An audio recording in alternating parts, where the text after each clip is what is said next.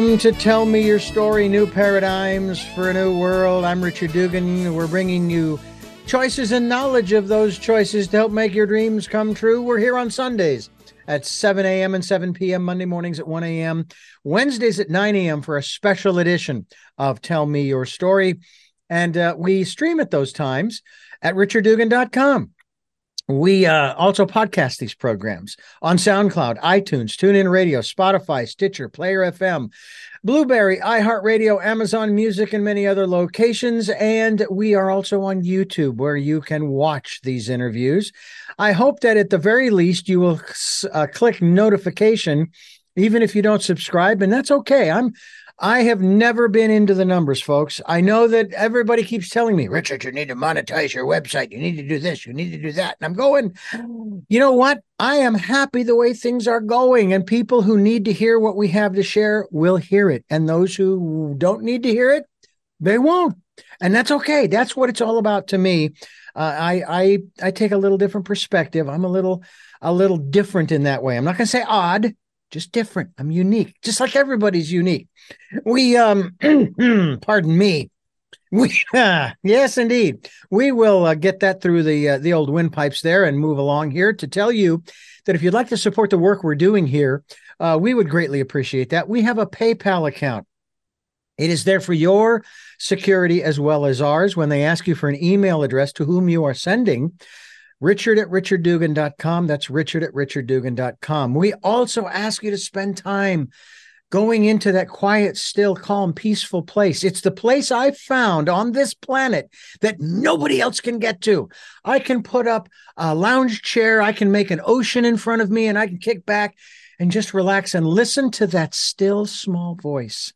And we hope that you will take time to do that. Well, today we're going to listen to uh, I don't know how still that voice is, but we're going to listen to the voice of Michael Peter uh, Langevin.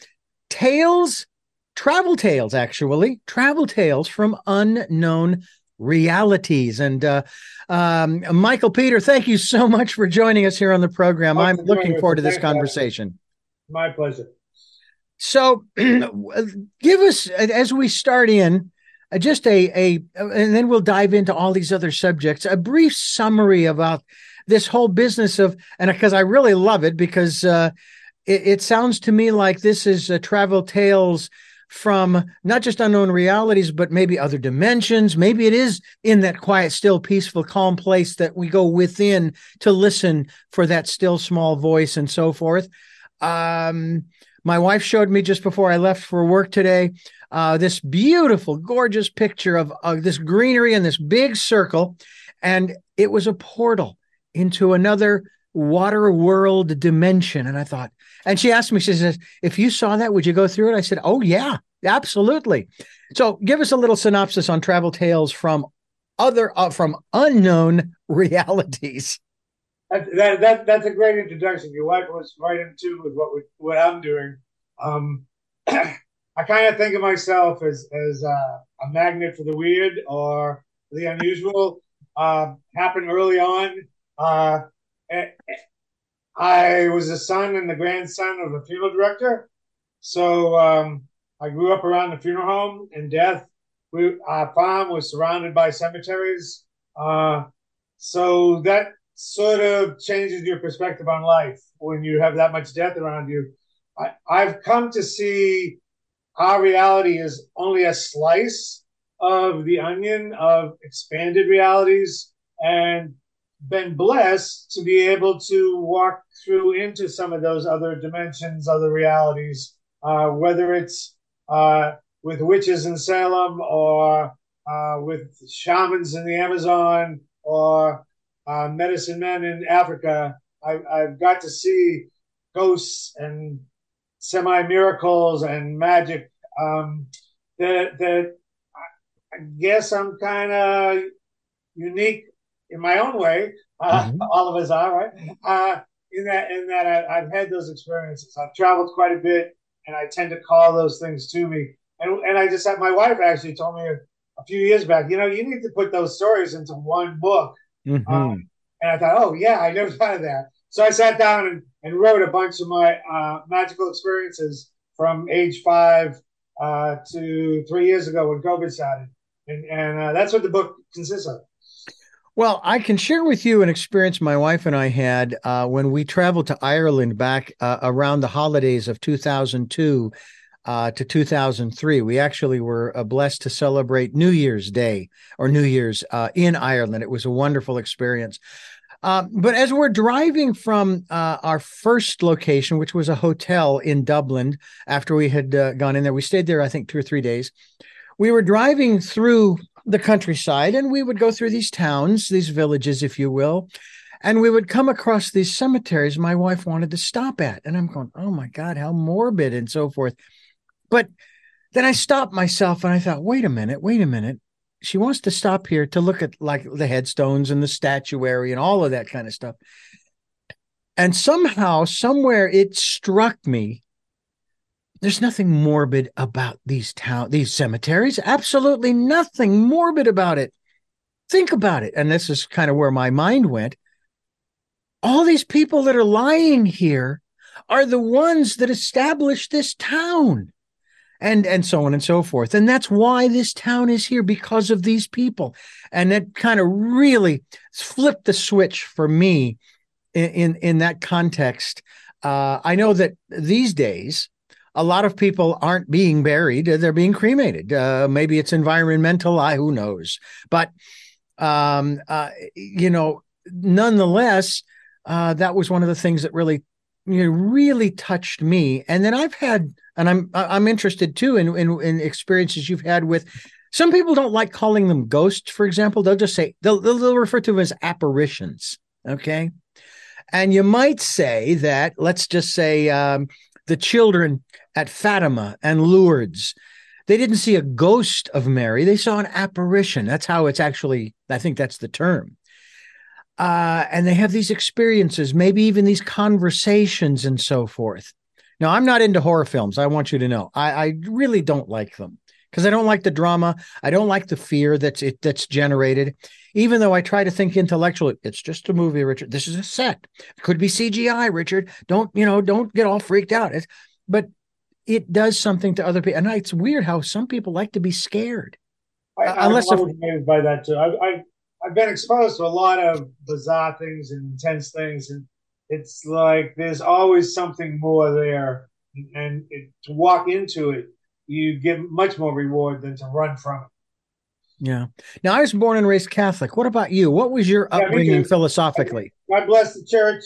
Uh, I, I uh, had a priest try to molest me when I wanted to become an altar boy. I ran two miles home, told my father I was done with the Catholic Church. Um, but I got a lot out of it up until the age of 12.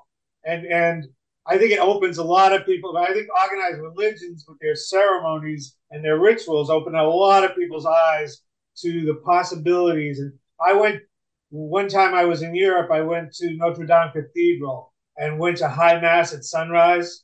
And oh my gosh, the the sun rise, goes through the the beautiful stained glass, the the incense are burning, the the choir is singing.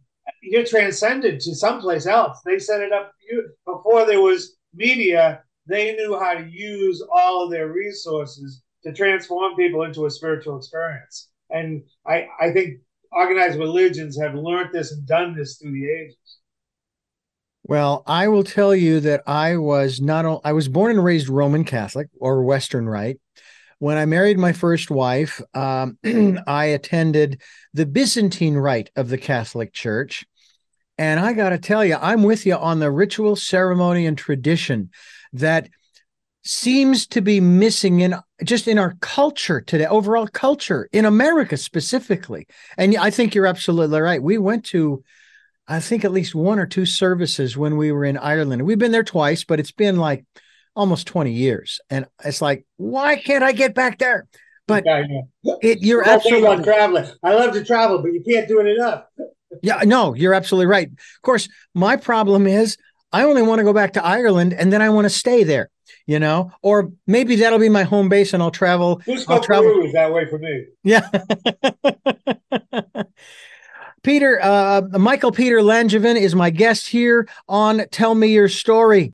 We are talking with uh, Michael Peter Langevin, and we're talking about his book and the experiences that he has had uh, through the book Travel Tales from Unknown Realities.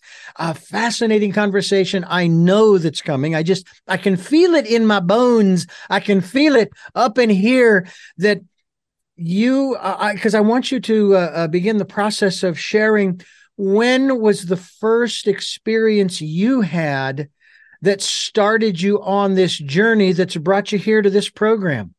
My father had decided that he wanted all three of his sons to take over his funeral home.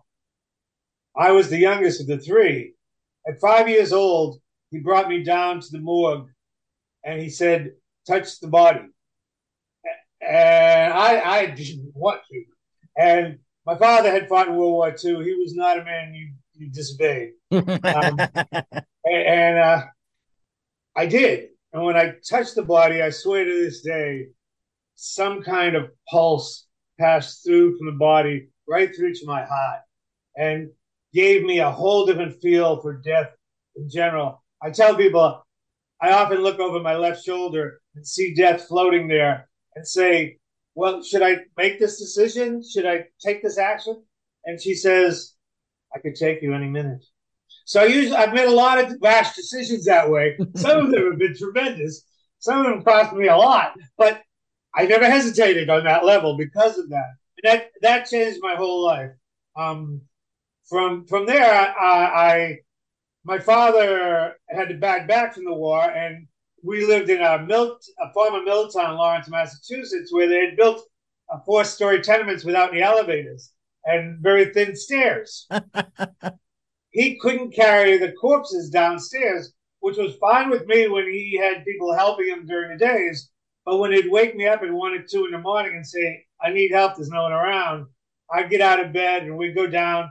I'd have to strap a dead body on my back and walk down the stairs, put it in the hearse, and then go with him to embalm it. Then he'd bring me home and I'd shower and get ready for school. And when I got to school, I'd say, none of those kids had to pick up a dead body, carry it down the about it. What's wrong? Um, that gave that gave me a huge a huge perspective. He, as I got older, I, I became his apprentice, one of his apprentices, and and uh, during winter storms, he would leave me in charge of the the the funeral home while he went to pick up bodies. Uh, late night in the funeral home, uh, you can't help but seeing ghosts. Mm-hmm. Uh, I had one body sit up straight, uh, which they do with rigor mortis, but it was the first time for me. I pushed it back down, checked all the, the vital signs. It was dead. I left the room, went and got a drink of my father's cognac, came back, and the body was sitting up again with this awful look in his face. I, Fortunately, another assistant of my father's brought in another corpse at the time, so I embalmed that first, and then I embalmed this body, and then I went home in a blizzard and went to sleep, and I had nightmares about these bodies and their spirits. Mm. Um, I, I, I, couldn't sleep. I, I went back to to the funeral home, and my father had come back with another body. I told him what was going on, and he said, "Yeah, you're going to see a lot of strange things in this business. I just don't pay any attention to them. you know, your story reminds me uh, of the television series of uh, probably 10, six I don't know, maybe six feet. My life. Six feet under. Childhood. Yeah. You yeah. Jerks, oh, I used to get so angry watching that watching that show because yeah, that they really caught it real. Yeah. it really was a lot like that. Oh being being in New England in the wintertime, they have to dig up the the hole for the caskets with a backhoe. Yeah. They often catch old caskets without knowing it and, and spread the bones of the old corpse all over the snow. I, being a teenager at that point, I took to going back after the wake and, and funeral and, and, picking up the bones. My brother had given me a, a huge aquarium, fish aquarium. I took to washing off the bones and keeping them in the aquarium, thinking, well, you know, if you got to be a son of a funeral director, at least you can have a weird hobby. Nobody else has human bones in their room. But then I started having these terrible nightmares. It was like hurricanes of voices that I couldn't understand and strange things flying past me and at me. And it happened for over a week. I was going crazy. I couldn't go to school. I couldn't sleep. Um, then one night, uh, one of, there was a there was a guy standing there. He was dressed in old fashioned dress, and, and, he said to me, "I am Phineas Goodhue. I've come to be the voice of the bones." Um, okay. I, at that point, I hadn't practiced. I had read a lot of metaphysical books, but I hadn't practiced lucid dreaming. But I, I said, "Well, what do you want?" and he said, "The bones were in the process of their their afterlife settling in, and you've disrupted that. They need to be returned to sacred ground. You need to bury them in sacred, rebury them in sacred ground." And I don't know where it came from, but I said, "But if I don't?" And he said, they'll drive you crazy. You don't have a choice. And I said, what do I get in return? And he said, what do you want? And in the dream, I thought really deep, and I said, the mystery is in the magic of life, lots of it as I go on. And he said, okay, it's a deal. And Phineas Goodhue has visited me from time to time, and I kind of think he's been around more than I've known, um, making sure those kind of things happen. One day, a couple months later, I was in one of the one of the cemeteries near our farm, uh, looking reading poems off the old grave, uh, and there was one that read, "Stop, my friends, as you pass by, as you are now, so once was I. As I am now, so you must be. Prepare for death. Follow me." And I looked up, and on the top of the tombstone it said, "Phineas Goodhue." I have a picture of it that I saved. Oh. I was like, okay, it was real. It was real. wow.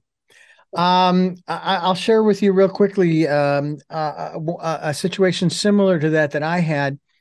Had a dear friend uh, back in uh, uh in Phoenix who um, uh, lived across the street from us. His name was Dave Kaufman and uh, we were very good friends. He would come over. He would like he'd go to like the Costco and buy those real thick pork chops, and he'd cook those. Uh, he introduced us to artichokes. Not that I'd never had them before, but it became more of a mainstay. And he'd he'd make a salad. And this guy was so meticulous that it could take two or three hours to make a salad for him. Anyway, so um, he's living across the street. He loses the lease. We say, "Hey, look, I know you don't have any place to go, but if we had a spare bedroom, if you'd like to stay with us until you can, you know, find a place, you, you come on over.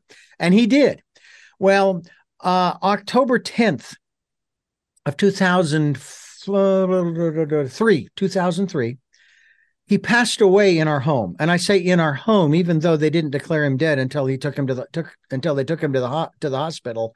And finally they had him on life support so they could harvest his organs which I thought was kind of odd because eh, most of his life he was a drug user. Not while we knew him, but but prior. And it's like, what are you harvesting? And there's a lot of speculation on our parts as to whether he really died or that he was involved in some kind of uh, police uh, uh, sting or something or what have you that they put him in the witness protection program and we've never heard from him since. Be that as it may, so that uh, following uh, uh, winter of 2004, February, took my wife to Ireland for her birthday, February 2nd. We wanted to go see, um, what was it? Uh, Bridget's Well, which we did. but we were staying on a small island in Galway, uh, just along the uh, the coast. Now, the funny thing about it is the island was connected to the mainland by a bog road. It didn't look like it was an island. Okay. To not to me anyway. So one night we're staying in this beautiful stone. I kid you not, stone. If it had been wooden, the hurricane force winds would have blown it away. Because when we arrived there, we had to hold on to the building so we didn't get blown away. So one night I'm sleeping and I have this dream, but it's not a visual, it's only auditory. and and um, we were going to go over to the Aran Islands to Inishmore. And we did. And we went to this area called, uh, it was the graveyards of like the five or the seven churches. And we're looking at different things. And I found this stone with a hole in it. And I was taking pictures of it. My wife is looking around at other things. I'm thinking like I'm taking pictures of it like it's the very first wheel of man. Wife comes over says, You need to come over here and see this. Now, in the dream, my friend Dave, I recognized the voice. He said, and make sure you don't say anything bad in front of Bridget. So I walk with my wife over to this flat tombstone with carving on it. Read the tombstone, Richard. Here lies Bridget. Immediately, without thinking, I put my hand over my mouth and I walked away. and I'm going, wow, that is freaky. But I wasn't scared. It was just wow. I, I, I was like, okay, I won't say anything bad in front of Bridget. You know, it, it's up to people whether they believe or not. But um, and and I hardly proselytize, but I have met people and I've had experiences myself with things like lucid dreaming and astral traveling and speaking to the dead that have passed in dreams are, are very common.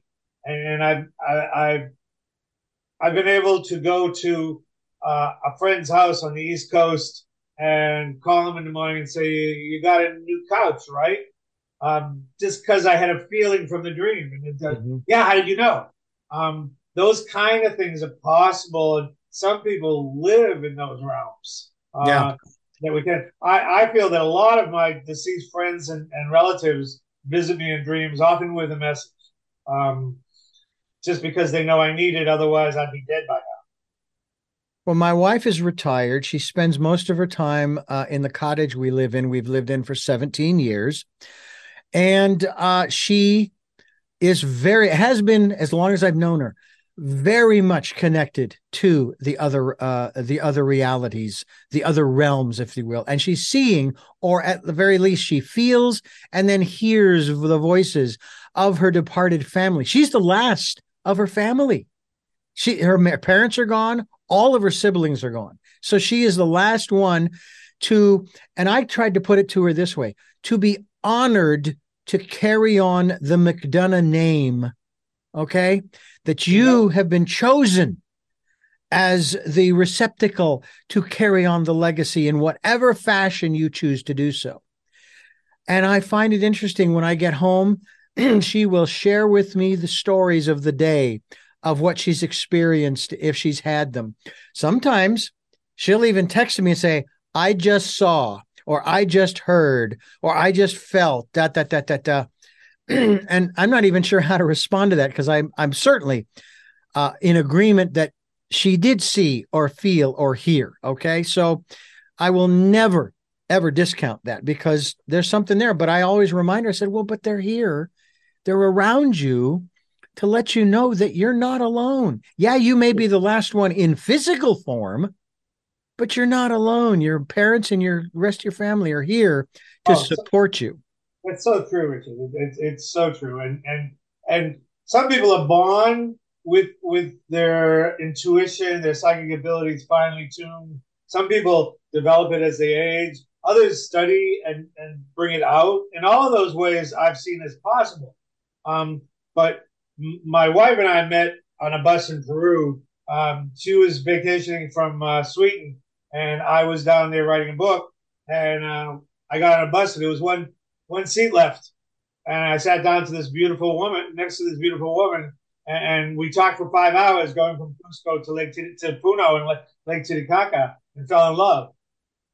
It turned out I had written books, The Secrets of the Ancient Incas, The Secrets of the Amazon Shamans. She had written books, the um, uh, the goddesses of, of the Norse pantheon, um, the, the the the secrets of the runes uh, of Norse history we had so much in common. We fell in love, uh, and and thank goodness she's put up with me ever since. But but, but she's like your wife. I mean, I've I've learned to run my life by her. I'll say, okay, I'm gonna go to this grocery store. You know, I get a feeling you should go to that grocery store.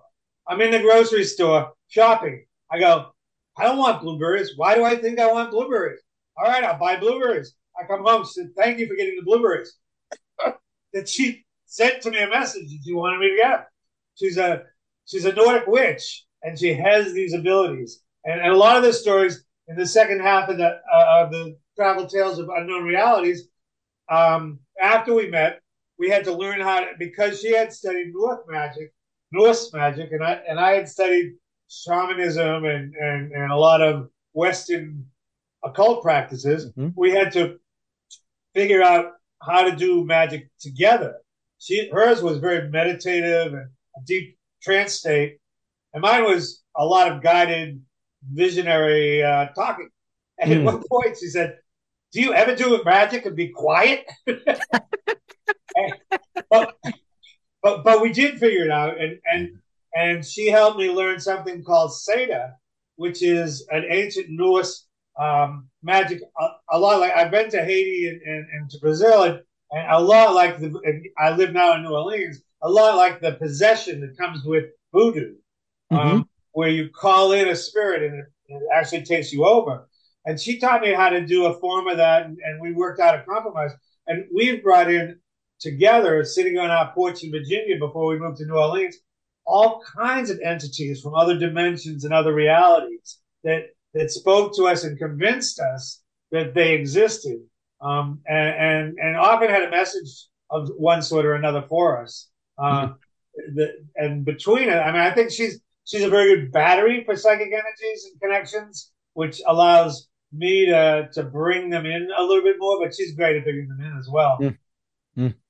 Uh, let me ask you about how people can find out more about you and the uh, the books that you have written, uh, in addition to, of course, the travel right. tales from unknown. Right. I, have written, like I said, Secrets of the Ancient Inca, Secrets of the Amazon Shamans, and Spiritual Business. Besides this one, I'm in a lot of anthologies and help organize a, a few of them. Um, but those are my books with just my name on them. On Amazon, um, you can just look up Michael Peter Langevin and and it's on the authors page. I have um, Facebook pages, one for author and one for just me, one other just for amusement, um, and uh, Twitter, Twitter, and, and uh, oh, they call it X, and uh, we won't get into that, and um, and Instagram. They can also, I, am really quite open. They can email me at michaelpeterlangevin.com. Uh, and they can even call me at 434 260-9952. I, I love to help people. Um, I, have worked as a social worker and therapist, and, and I, I, love to I love to make help people see over the, the hump that they're facing at the time. So I, I don't mind people reaching out to me. I might not get back to them immediately, but I'll get back to them eventually. Well, you know what? I'm going to pass on your number to my wife and have her call you to have you oh, have the two because I know she would love to have somebody else that she could talk to about this besides me. And and I don't I don't put on airs of of oh wow that was incredible because I do believe that this is what she's experiencing. I I worked for a Christian radio station for 15 years back in the 80s and early 90s, and people would talk to me about some of their experiences that are not justified according to the words in the book. Thank God it's the devil. uh, yeah, exactly. And I'm going, I'm not going to diss somebody's experience. Their experience has made them now who they are. And um, and and they need to talk about it.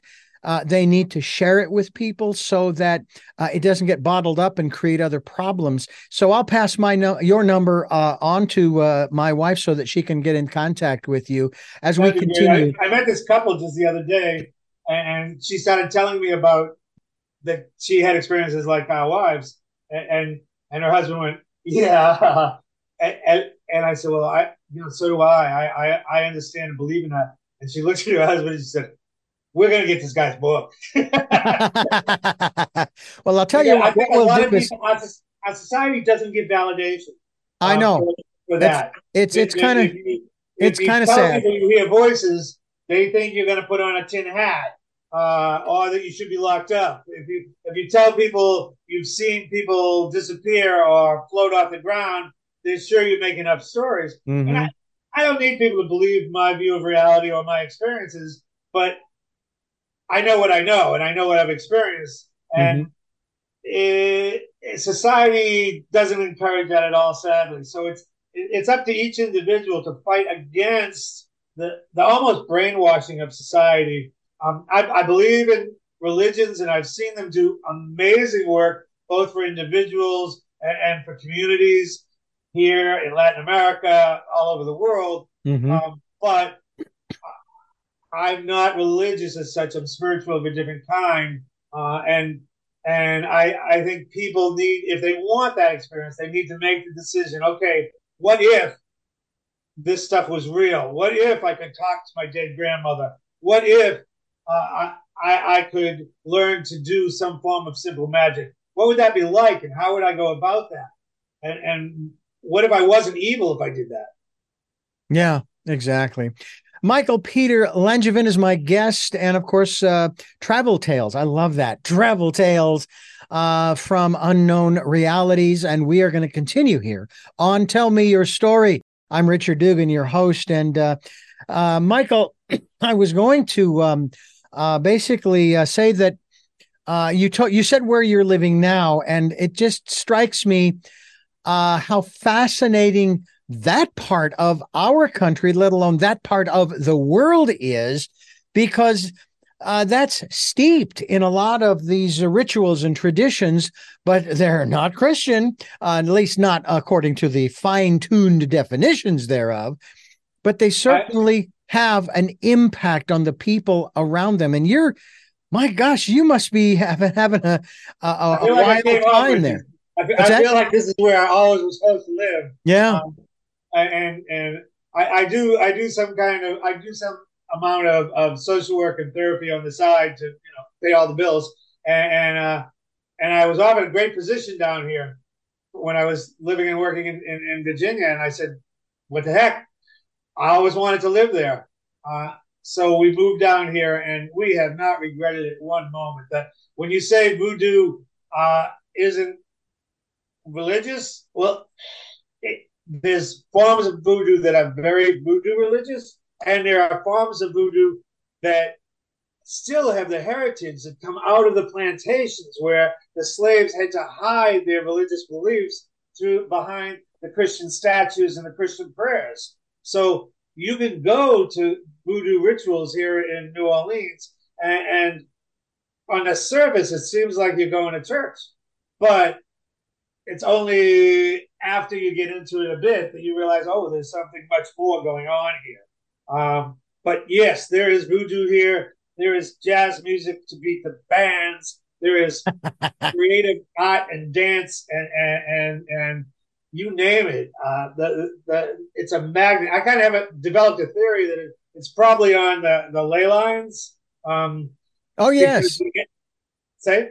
I said, Dragon- yes, I'm familiar with them. Yeah, I, I really I, I've seen some maps where, where they cross here like they do in Jerusalem and, and, and New York and Washington DC and other places. And and the energies here are just it's been through hell and back with all the hurricanes and floods and, and what have you, but it, it, it's it's it's a it's a city that celebrates life. And you know, in truth, I, I I've never lived in a place where people actually take the time and they want to get to know you, and they and they're more than willing to help you if you need it right there in the spot. I, I mean, it's it, it's unusual and it, and it's lovely. Oh, I tell you, it's uh, it, it- yeah, and of course, every time I think of when when it rolls around uh, in in the spring, when and whenever I think of Mardi Gras, there's only one place I think of, and it's New Orleans. Oh, it's and true. and and of course, then there's the argument over. Okay, how do you pronounce it? Is it New Orleans or New Orleans? And you know and- what? That argument goes on here all the time. People who have lived here all their lives and had their great grandmothers live here will argue about that. So there's a thousand ways to say it, like my last name. But uh, but yeah, and and they have festivals for everything. They have festivals because the crawdaddies are in season. They have festivals because it's the best ta- time to make jambalaya. It's they have festivals for everybody dressing in a red dress and running down the streets uh, of the French Quarter. Uh, it, it- it is amazing um, that Mm. and and we live uh, I don't know ten blocks from the French Quarter. We can walk down to the French Quarter any night and and walk by the the, bars on on Frenchmen Street and hear just great jazz right there. And then you go down to Bourbon Street and and, and it's crowded until three in the morning. um, with people who came from all over the world to, to have a good time in New Orleans. Uh, and New Orleans is full of good times.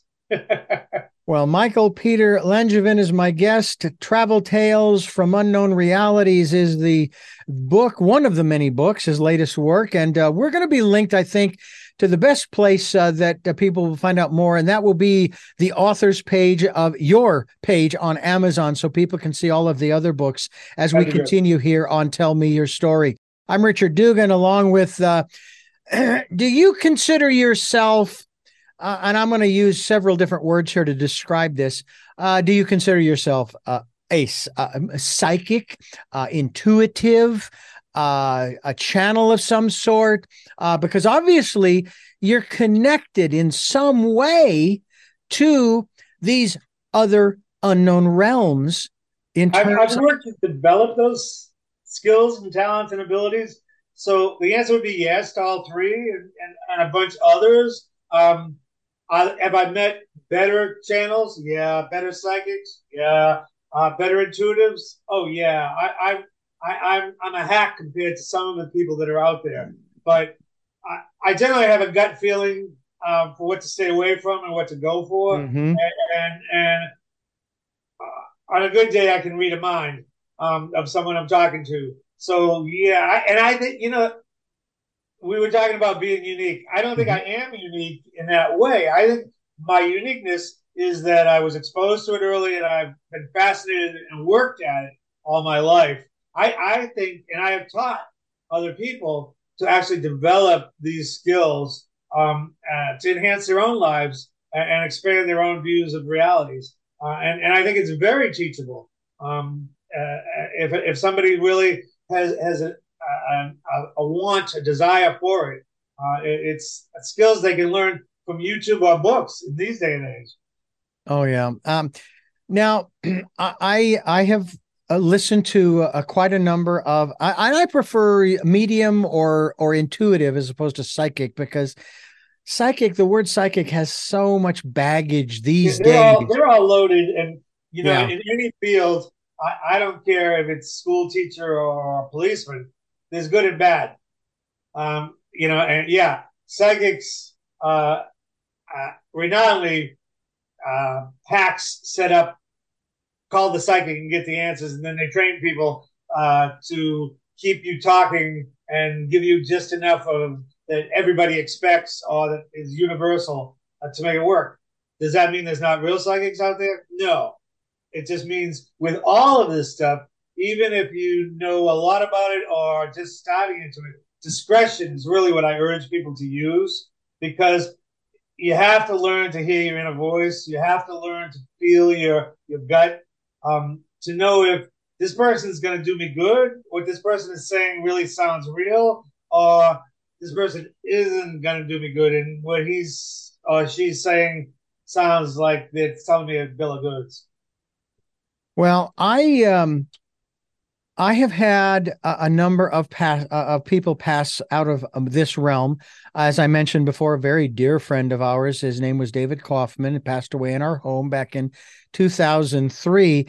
And sort of the irony of sorts was we had plans to go to Ireland again for my wife's birthday in 2004, and we were going to invite him to go with us he was that good of a friend and uh, and so forth. And we would have paid for his ticket and all of that you know. Um and i'm sure he probably did go with us uh, in spirit if you will and of course that dream i shared with you. But since then since uh, january of uh, 2022 uh, I have lost uh, a dear. My wife and I have lost a dear friend who lived across another dear friend who lived across the street from us in Phoenix. He was 94, and he, he and I spent a lot of time in my recording studio transferring uh, reel to reel and vinyl to the computer of the Utah Symphony Orchestra and so forth because he was a percussionist under Maurice Abravanel and so forth. Uh, then in February of that year, uh, lost a dear friend through the radio station uh, who gave us some incredible gifts. Uh, we've got this beautiful picture he painted, I think it was, of uh, these two little teepees out in out in the out in the wilderness. You know, it was just a gorgeous picture. Then in March, um, uh, my wife lost her last remaining sibling. Late March, I lost my eldest daughter, my father's uh, eldest uh, daughter, my my eldest sister. I'm sorry, sister, uh, not daughter. I have no kids. Um, and that was in that was in uh, March, late March. Uh, then we swing around to this year. My father was so distraught that he decided he was going to join her March 1st of this year. And then I lost my best friend of 53 years. We went to grade school, high school, college together. And uh, uh, he he passed on uh, May 1st of this year, which is interesting because that was also the the day in 1998 I was served with divorce papers at my place of employment. And I made a joke even that day saying, well, this gives a whole new meaning to the phrase Mayday. Um, and I remember when my sister passed, I was hearing her voice following hanging up the phone, getting that phone call saying, Hi, Richard. Hey, it's going to be okay. It's going to be. And I heard that for several days, several days, but I haven't heard it since. But as I tell my sister at the end of every program, Jeanette, I'm still listening. And that, that's a key right there, Richard. You People can call in dead loved ones um, just by repeating to themselves, as you did and do two and three times a day. You know, I really, I'm really calling out to you, friend David. Please come to me in a dream and give me a message that you're all right or something I should do different in life. And if they do this for a week or so, usually they'll have a dream with that person in it mm. and with some kind of message. Sometimes you can't just de- decipher them, but usually there's a message there. Yeah. I, I, I, had a really good friend who passed a couple of years back, and I was doing that. And damned if I didn't have a dream. And he came through and he said, Michael, you asshole, you are supposed to be good at this stuff. I thought you were going to come over here and find me. I got to be the one to find you. This ain't right. well, I'm curious. Uh, have you ever made uh, any kind of uh, connection spiritually with anybody who is living today? Uh, uh, it sounds to me like it's only those who are out of body. Well, I, I actually, I'll use my wife's story. When when I met my wife, I was I was in awe on many levels, and one of them was that, that she was so intuitive. Uh, she left Peru and went back to Sweden because she had a job and a life, and and I I went back to California, um, and uh, my oldest sister was was really very ill. Uh, so I called up my my then girlfriend and and uh, said, you know, can you look at my oldest sister? I I, uh, I'm really worried. And uh, she always said to me when we met, you know, I, I don't do dead people. I don't talk to dead people. I don't want anything to do with dead people. and uh, she she called me back a little bit later and she said, does your sister believe in angels? And I said, yeah, big time. She said, eh, but she's really not doing well. I said, no. So I saw her in this, and she described her room to me, and she was surrounded by angels who were keeping her alive. And I said, thank you.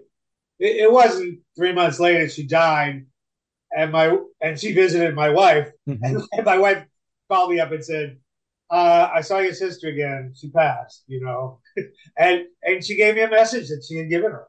So, yeah, you, you definitely can very easily. Actually, uh, we can learn telepathy is a real thing. I kind of think in other dimensions and probably on other planets, mm-hmm. the the the intelligent species use telepathy because it, it it's so much less limited, and it we can learn it. I'm not great at it, but I have flashes of it, and and you get whole stories in one ball of wax. Uh, so we can learn that, and and a lot of times when you're communicating with someone, you can pick up what they're not saying. Uh, I use that when I'm working with people in therapy, yeah. and, and uh, you can send messages to someone across, across the country. I, I, mean, I've I've lost touch with someone and said, you know, I'd really like to get back in touch with them, and had the phone ring. Um, you know, we, we have those abilities and we can learn them. I, I really, mm-hmm. I really, that's not that everybody needs to. A lot of people came to do different things and have different experiences. But the people who want to learn this kind of stuff, the reason I wrote Travel Tales from unknown realities is is that I've had these experiences. I believe they're real. They're definitely real for me and a lot of the people I know. And, and I wanted to let people know that they're available for them yeah. and to entertain people. It's an entertaining book. Sure, sure. And I think too that it's going to maybe dispel some uh, uh, some myths, if you will, that people have uh, lived by that that are, they are not true, and maybe dispel some of the fear. Because I know there are people who are fearful of all of this because they're afraid that they will tap into some evil spirit. See, I take the perspective. I'm not a Jew, but I take the sp- perspective of Judaism that there is no entity named Satan, the devil. Now, maybe there was an angel named Lucifer, okay, but that as the Jews teach it, that evil is nothing more than the lower, lowest base nature of man. And if we feed I it, I think that's beautifully said, Richard. And I really, I really think, yes, there are mischievous beings out in the astral and in other dimensions. Mm-hmm. Yes, you could. There's probably some dark forces as I know there are some dark forces as well, but we have amazing power just of our will. Mm-hmm. There, there, there, there, are tons of books now um, out there, starting with Dion Fortune back in the turn of the 1800s, of protection rituals and banishing rituals that anyone who's, ha- I mean, I, I have people contact me and they say, we have a ghost in our house and it's making a lot of trouble. And I, I usually can walk them through on the phone how to banish that ghost. You're welcome to stay if you mean us well, but we we don't want any bad energies in our home be gone. Yeah. Um, and and and that's very possible. but but fear is really one of our worst enemies. Um, yeah. Yeah. It's what's been used to manipulate humanity through the ages. And and when we fall in, it's like worrying. When we fall into it, we lose our power. Mm-hmm. Uh, but if you can walk into your fears or, or say there must be something more, there must be a way around this, you gain great strength and power. Yeah. Great poem that was given to me in a big poster back when I was in my 20s, early 20s. Uh, because as uh, being part Irish, not as much Irish as I'd like, had my DNA checked. I think I'm only about 10%. Was hoping it was a little higher. But anyway, this poster that I was given uh, referred to one of the attributes of Irish people, and that is that they love to worry. And this particular poem was wonderful because it starts out, it says, uh, you know, um, why worry? You know, you're either gonna, you know, you're either gonna live or you're gonna die. And if you live, you've got nothing to worry about. Um, but, um, or I should say, not live and die, but uh, you're gonna stay uh, well or not stay well. You're gonna get sick. So if you get sick, you only have two things to worry about. You're either going to get well or you're going to get worse. And if you, uh, and you know, if you get well, hey, nothing to worry about. If you get worse, you only have two things to worry about. You're either going to live or you're going to die. If you live, nothing to worry about. If you die, you only have two things to worry about. You're either going to heaven or you're going to hell. If you go to heaven, you have nothing to worry about. If you go to hell, you're going to be too damn busy shaking hands with friends to worry. And I still have. I still have that poem. If those of us who don't believe in one God are going to hell, well, I got a lot of friends that are going to keep me company there. Uh, I, right. believe, I like you. I don't believe in the devil, um, and I don't believe in a hell. No, but, but, I do believe a lot of people have uh, belief systems that they bring over when they first die. Yeah, uh, and that they will pass through them with the time on the other side, which is a different time than we have, but that's real involved. But, yeah. But um, no, they they don't. They're not the end all and be all of, of society. No. Um, uh, to me, to me, it's, uh, yeah. At different points in my life, I've had dark energies come at me for one reason or another, and, and been able to banish them without w- without much trouble. Um, that you know, once I realized what was going on. It, it's very doable to do. Yeah. I, I, um, love I loved the phrase that was used so often at the Christian station. And I was there for 15 years, and I will tell you, it was one of the best educations I was ever paid for because I was an employee of the radio station. And the one thing that struck me was uh, when they would talk about, well, you know, you say you don't believe in the devil. Well, the devil believes in you. And I'm thinking, okay. See, my, my perspective on uh, Lucifer, uh, son of the morning, was an angel, according to the ancient wisdom teachings. Uh, he was set up. See, my perspective is that uh, God, whatever you perceive him to be, is omnipotent, omniscient, and omnipresent, knows everything, past, present, and future set this whole thing up. And all Lucifer wanted was his individuality. Okay. That's all he wanted.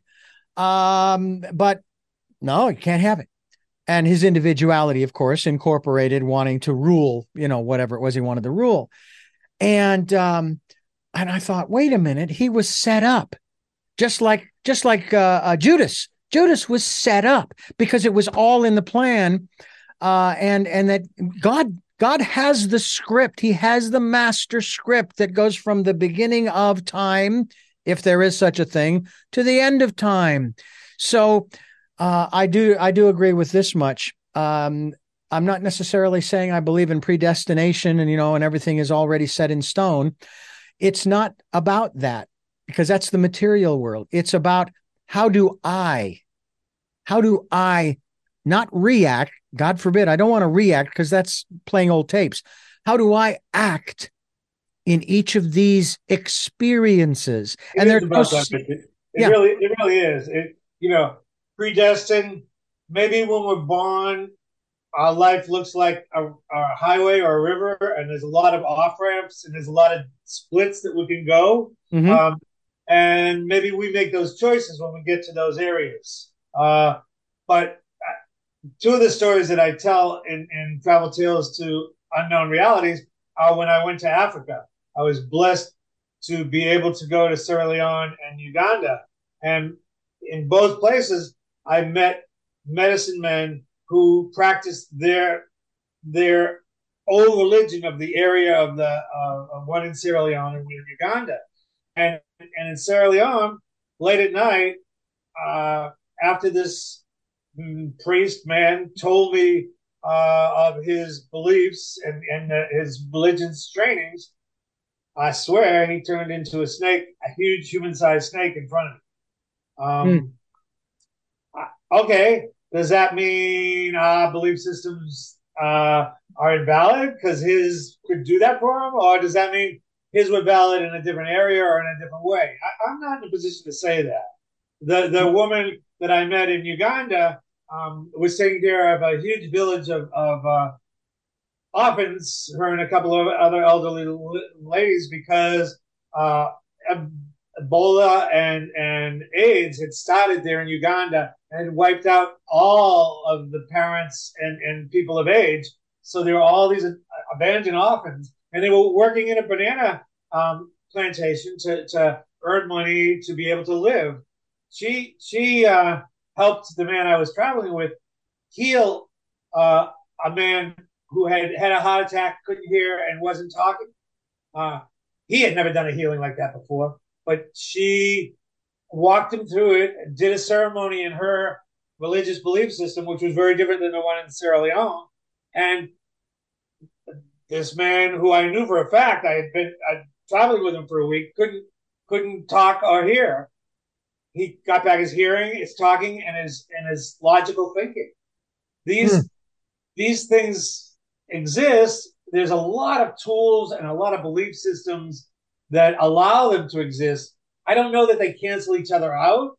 Maybe there's God and then there's demigods or lesser gods or other beings. Um, be that as it may, you can tap into a lot of entities uh, on our plane of existence and on other plane of existence. I, I believe I've I, have i have not only talked with the Inca gods and goddesses, but made deals with them. Mm-hmm. Um, some of them I'm really thankful I made. And some of them I kind of regretted, but but they came to me and said I had come to do work for them, and I, I was like, no, no, no, you got the wrong guy.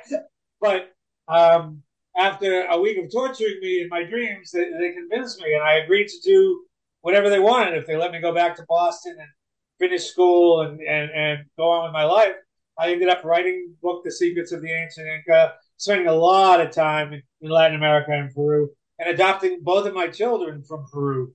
Um, that was all part of my agreements with the Incan gods and goddesses. Uh, things that don't usually happen to some college kid in Boston. Uh, mm. I, I, think entities exist, spiritual beings exist, uh, uh, and belief systems of many sorts bring about many results. So it's up to us to decide what we're comfortable with and what works for us. Yeah. You know, it's interesting too. There's a commandment in uh, uh, from the Old Testament uh, that kind of verifies that there are other gods because it no says false gods before me. Have no god, yeah, have no other gods before me. You know, and it's like okay. And I have a, a yeah, friend of mine. Yeah, you know, there's a lot of things. That, that I I don't take the Bible really as gospel. Some of it's good, some of it's good storytelling. Yeah. You know, Carlos Castaneda type things but uh, but they um, but there are a lot of hints that there's a lot more going on, and those those people who want to do research into the Sumerian tablets, yeah. Uh, uh, the, the the stories are retold or were told first in a very different way, uh, mm-hmm. and and history reflects in, in the earlier cultures, even even Egyptian, but the Babylonian and and and, and what have you, the things that that existed that then got uh, retold in the Bible as, as the Christian way. Um, well, it's it's it's fascinating to speculate on those things, and um, maybe we'll get together and talk about some of them because uh, my observation is that God. Uh, this is going to rub some people really the wrong way, and I don't mean to be disrespectful. God, and I don't either. That, that's why I say I believe yeah work for people, and and if they believe it and it works for them, I bless them.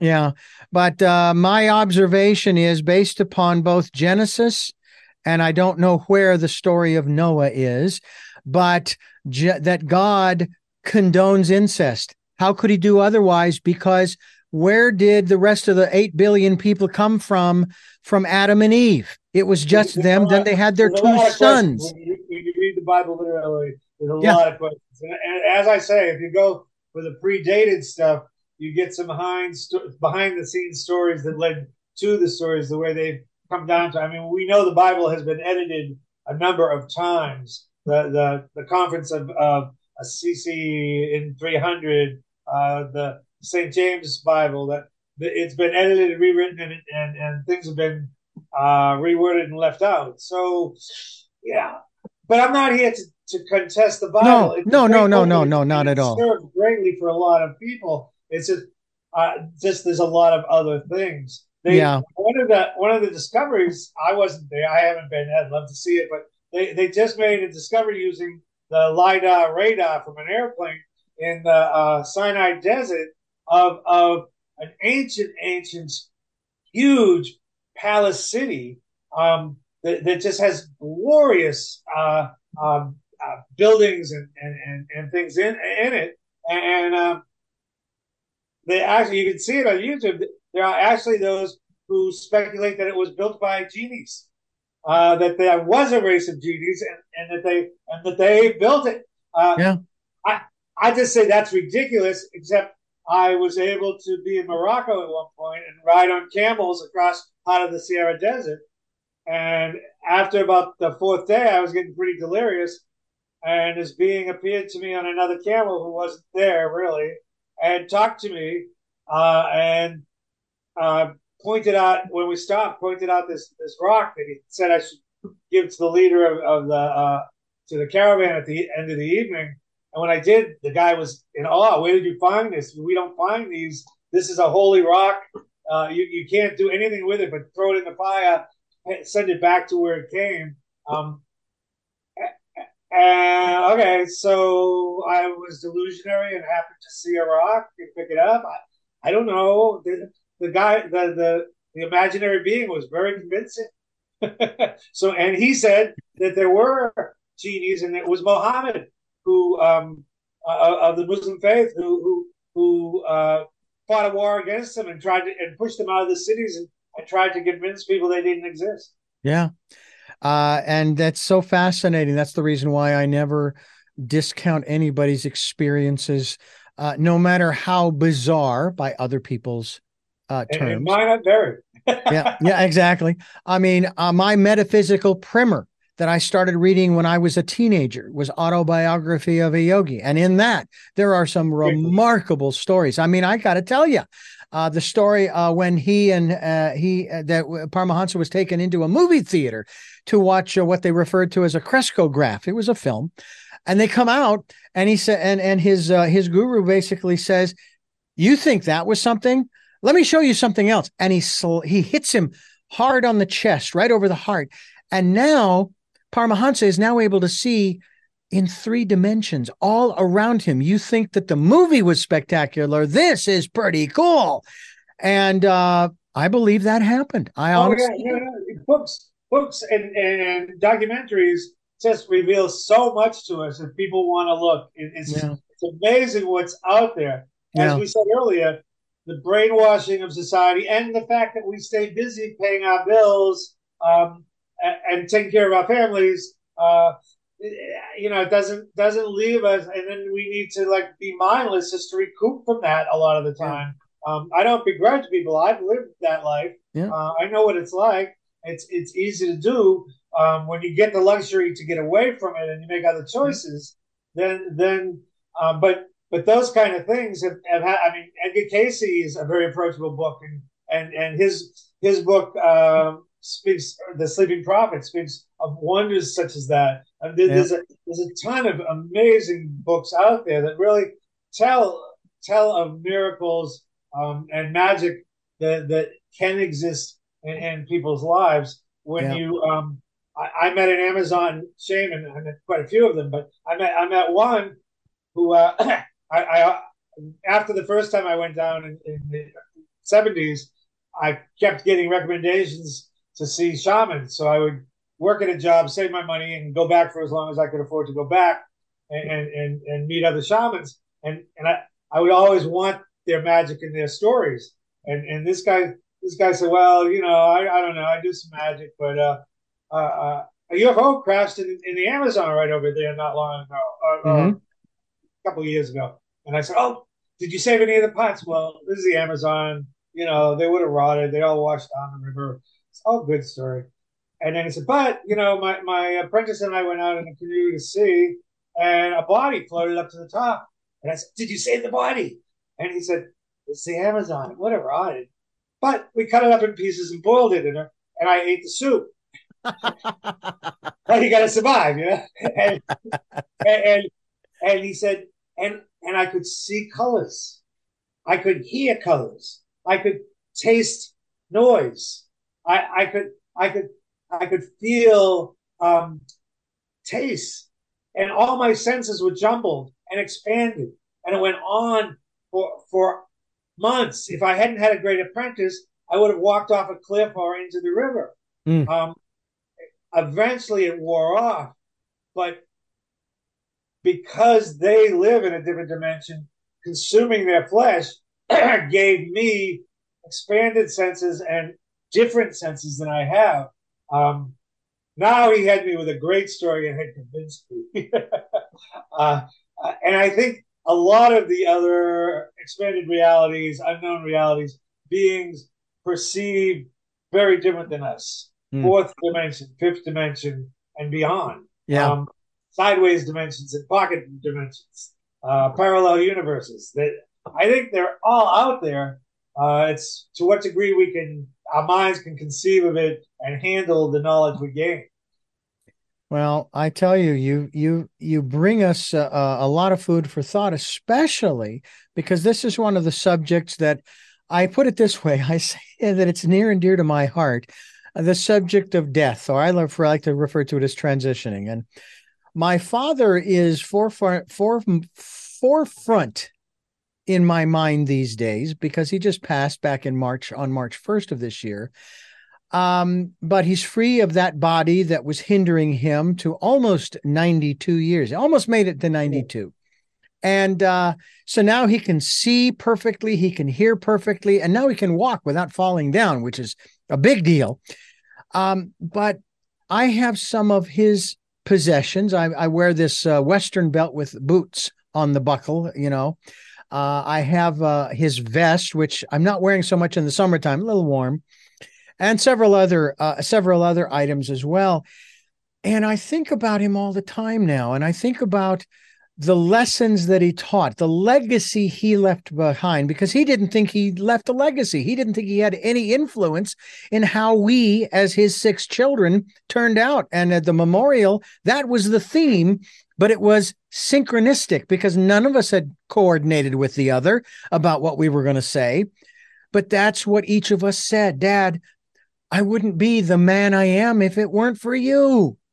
You no, know, it's an amazing thing. My, my father and I had and I had a troubled youth with my father.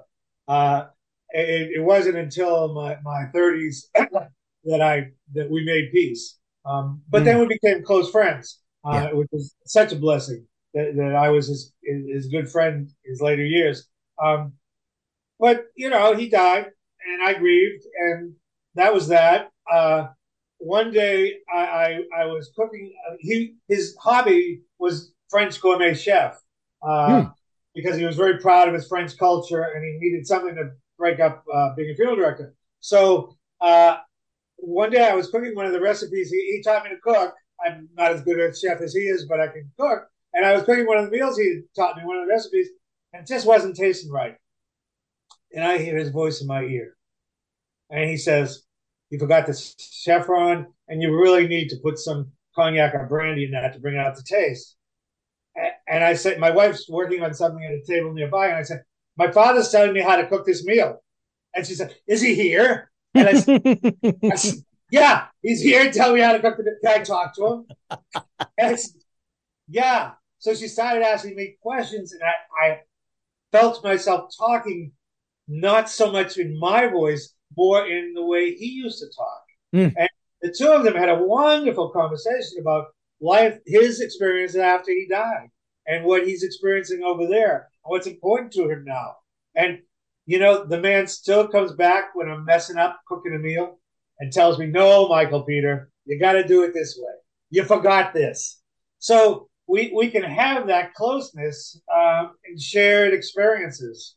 Mm, I love it. Um, a matter of fact. Um, Though I haven't actually heard, well, no, I take that back. Um, I had an interview not long ago. We were talking a lot about this, you know, and I was I tell talk about the what I was hearing and so forth. And uh, the the my guest said to me, they said, "Okay, Richard, uh, you know, you can certainly put questions out there, but you need to listen faster because if it's your father, for example, that you're asking the question, he already knows the question. Okay, uh, so just if the question starts to rise, let it rise, but let it go because the answer is already coming because he already knows. I've been listening for the last three days since I went to a service in uh, San Ynez, uh, California. I went to the old mission out there where they uh, where they offered a mass in his name. I had I had asked back in March if they could do that, and they said no problem. So I decided I was going to attend. So I took the canister with my father's ashes with me and they actually, I wasn't planning on this. They actually put them up on the altar. And of course, then I was holding them, and the priest blessed me with holy water and said a beautiful prayer and so forth. Again, that ritual and that ceremony was so oh, wonderful. And so after that, I started listening to one of his favorite uh, artists that he listened to, musicians when he was growing up in the well, uh, in the fifties, especially and sixties. Uh, he loved cowboy music. And this artist, Marty Robbins. So I said, Spotify, play Marty Robbins. And for the next for the next three days after that, that is all I listened to. And then I realized, not that I didn't already know this, but it was like it really connected with me. Yeah, I now know why he likes this music. Um, I mean, we've got great storytellers down through the the last uh, several decades of my life like Harry Chapin and John Denver and Dan Fogelberg and Gordon Lightfoot and many, many others. But in his day, he just loved those cowboy stories, whether it was uh, cattle drives or gunfights uh, at high noon or um, what have you. And it's like, I, I, in spite of the fact that I, and I know you can say this too, th- I have no regrets as far as my life, my my uh, uh, relationship with my father. There was nothing left unsaid. Uh, we both shared "I love yous." Uh, he was was always telling me over the last twenty or thirty years, but even before, but more so directly, how proud he was of me in our conversation. Not to take anything away from my siblings, um, and so there, but and yet there are so many other people on this planet who have regrets. Oh my God, I wish I had said this. I wish I had said that. And I tell them all the time on this program don't, I don't care if you're estranged. Don't wait. Don't right. wait. And, and, the, and the, the next level of that, don't wait. I mean, he who hesitates is lost. What yes. you don't say, it goes unsaid. And, and it's very important. You know, I, I'm sorry goes a long way. Sure. Uh, I love you goes a long way. Oh, yeah. But beyond, beyond that, what I tell people when they ask me, and, because of my who I am, they do. You know, what can I do about it? I, I, I say you can still have a conversation with them. You can sit down on the couch and say, "What if my mother was here and we were having a conversation? What would it be like?" And you can either write down what you think, or or you can just hear it in your mind. And after a little while, you'll start writing down things that you would never say or you would never think. Yeah. And then you know you've connected with someone on the other side who who, who really and, and you can say those things that went unsaid and that you're sorry about so that you don't have the regrets. Um, yeah. They know, like you said, they can read our minds. That's um, right. They can't come through easily all the time, but when they do, they, they know and there's a solid connect. Yeah, that's and it's such a special experience. I mean, I remember coming down the hill the day, the morning after I was told of the loss of my best friend of 53 years. I'm 63, so I have known him 53 years.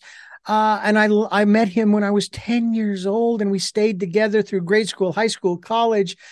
And I, I'm saying to myself as I'm coming down the mountain here in Santa Barbara, I just want to cry. I want to cry over him. And every time I thought about him, all I could do was laugh because of the the things that we experienced together where uh, um, I, I, remember when we were in junior college together, and and the, we were I was there three semesters. So the first semester we signed up. He quit one. He dropped one class after a day. Next semester we signed up for classes. A day after we signed up, he dropped one class. Uh, uh, you know, uh, and and then we continued on. Third semester, we signed up for all our classes uh, he came to me and he says, You remember last couple of semesters I, I would drop one class? Well, I did it again, only it was so much fun. I dropped all my classes. And that's all. And I just would laugh. I mean, it was it, it was that kind of a relationship. I I'm sad that he's gone. Uh, but he and I also, uh, I would always tell him, and this was what was interesting. He came out to me when I was like 19 or 20. And I said, What do you want me to do with that? You're still my best friend. I mean, it's not that I don't care. It's just it, it's irrelevant because we've known each other for so long. So when I would tell him as we're on the phone or even in person, "Hey, man, I love you. I love you. I love you," you know, I would tell him that I loved him, and um, you know, and I I didn't let that go, and it and it wasn't a sexual thing. It's just. uh uh, as a matter of fact, um, I'm going to share with you something that now uh, hang on one second here. And uh, I have, we have animals. And I would think that that you would have the experience also that animals are also a means by which uh, our our ancestors, my father and sister, um, would come through. Well, my wife just, I'm kidding you, not I, as we're having this conversation, here's the text. So I'm standing on the porch looking at the view and turn around to go back and uh, into the kitchen. And Angus, who is our, um, he'll be 11 years old this December. He's a big black 100 pound King Shepherd. And Tess, who is probably 13 or 14, she's a tiny little female tuxedo kitty, are standing side by side, waiting for me to come in. And to me, that is part of the protection that her family, let alone the two animals who are, you know, he's her protector, Angus, uh, are they're watching over her. Oh, no, no question in my mind. Yes, I, I, I had a farm in Northern California. I was raised on a farm surrounded by cemeteries, but it was a farm. Um, and and and and horses and dogs and cats and chickens and rabbits, sheep and, and goats and what have you have always been in my life. Here in New Orleans, not so much because I hate animals in the city, but um, I I really feel that a connection between uh, animals and, and, and the deceased. That a lot of times they can see spirits before a human or sense them, and, and and they can be a conduit for messages if we're sensitive enough to to see what their their body language is is telling us. Yeah. Well, I will tell you that that is the first time that I have ever um, received a text in the middle of an interview from my wife of that level of I'll call it profundity. Um, you know, it's um, it's just amazing uh, the synchronicity in the universe. You know. Yeah, well, you know, the more we're tuned in, the more the universe gives us those messages all yeah. around. I love it. I absolutely love it. I'm talking with, believe it or not, a, a wonderful gentleman who has, uh, through this program, I would honestly say has become a, a friend, a good friend here on the program. And I hope we get to have you back again as we continue talking with Michael Peter Langevin. And uh, this is Tell Me Your Story. I'm Richard Dugan, your host. And uh, I, what did I, what was that I said at the front end of this program, Michael? I said this was going to be an incredible wonderful, uh, I think, exciting conversation uh, that we have had. And I believe we will have others down the road because I would love to have you back on the program again. Oh, I will. Thank you. You bet. And I will link the Amazon page uh, where you are, all of your books are listed so people can find out about them. How many of them are currently uh, in audible format? I don't think too many. I, am actually, I, I, when this one came out, I realized that, and I thought, okay, I got to get on now. Um, so what I'm doing with Travel Tales from Unknown Realities is I'm recording, reading a chapter into YouTube and Facebook each week, um, so that people can have it on both be reading it, so they, they have the, the the, the Zoom video and they, and they have the audio, and then I'll put it all together at the end. But I'm going to I'm talking to a couple of publishers. I've been talking to a lot to get this book out, but hmm. uh, I'm gonna I, am going to see if I can't uh, find an easy way to get them all on audio. I think um, maybe Secrets of the Amazon of the Ancient Inca is is on audio, but I'm not positive. I'll have to look. Okay. Well, but they're all I, they're all ebooks or or, or uh, available in, in, in, print. Okay. Well, I will uh, just let you know, not to sound too self-serving here. I produce audiobooks. I narrate oh, audiobooks, oh, and we uh, have a conversation. Uh, we should. We, matter of fact, we will following uh, this uh, interview. And um, by the way, um, uh, I do have three final questions that I want to ask you before we wrap things up. However, I need to thank you for listening to and watching Tell Me Your Story New Paradigms for a New World as we're giving you choices and knowledge of those choices to help make your dreams come true. We're here on Sundays at 7 a.m. and 7 p.m., Monday mornings at 1 a.m., and Wednesdays at 9 a.m. That's our special edition of Tell Me Your Story. And we stream live at those times at richarddugan.com. We podcast the programs on SoundCloud, iTunes, TuneIn Radio, Spotify, Stitcher Player FM, Blubrry, iHeartRadio, Amazon Music. Why am I going so fast?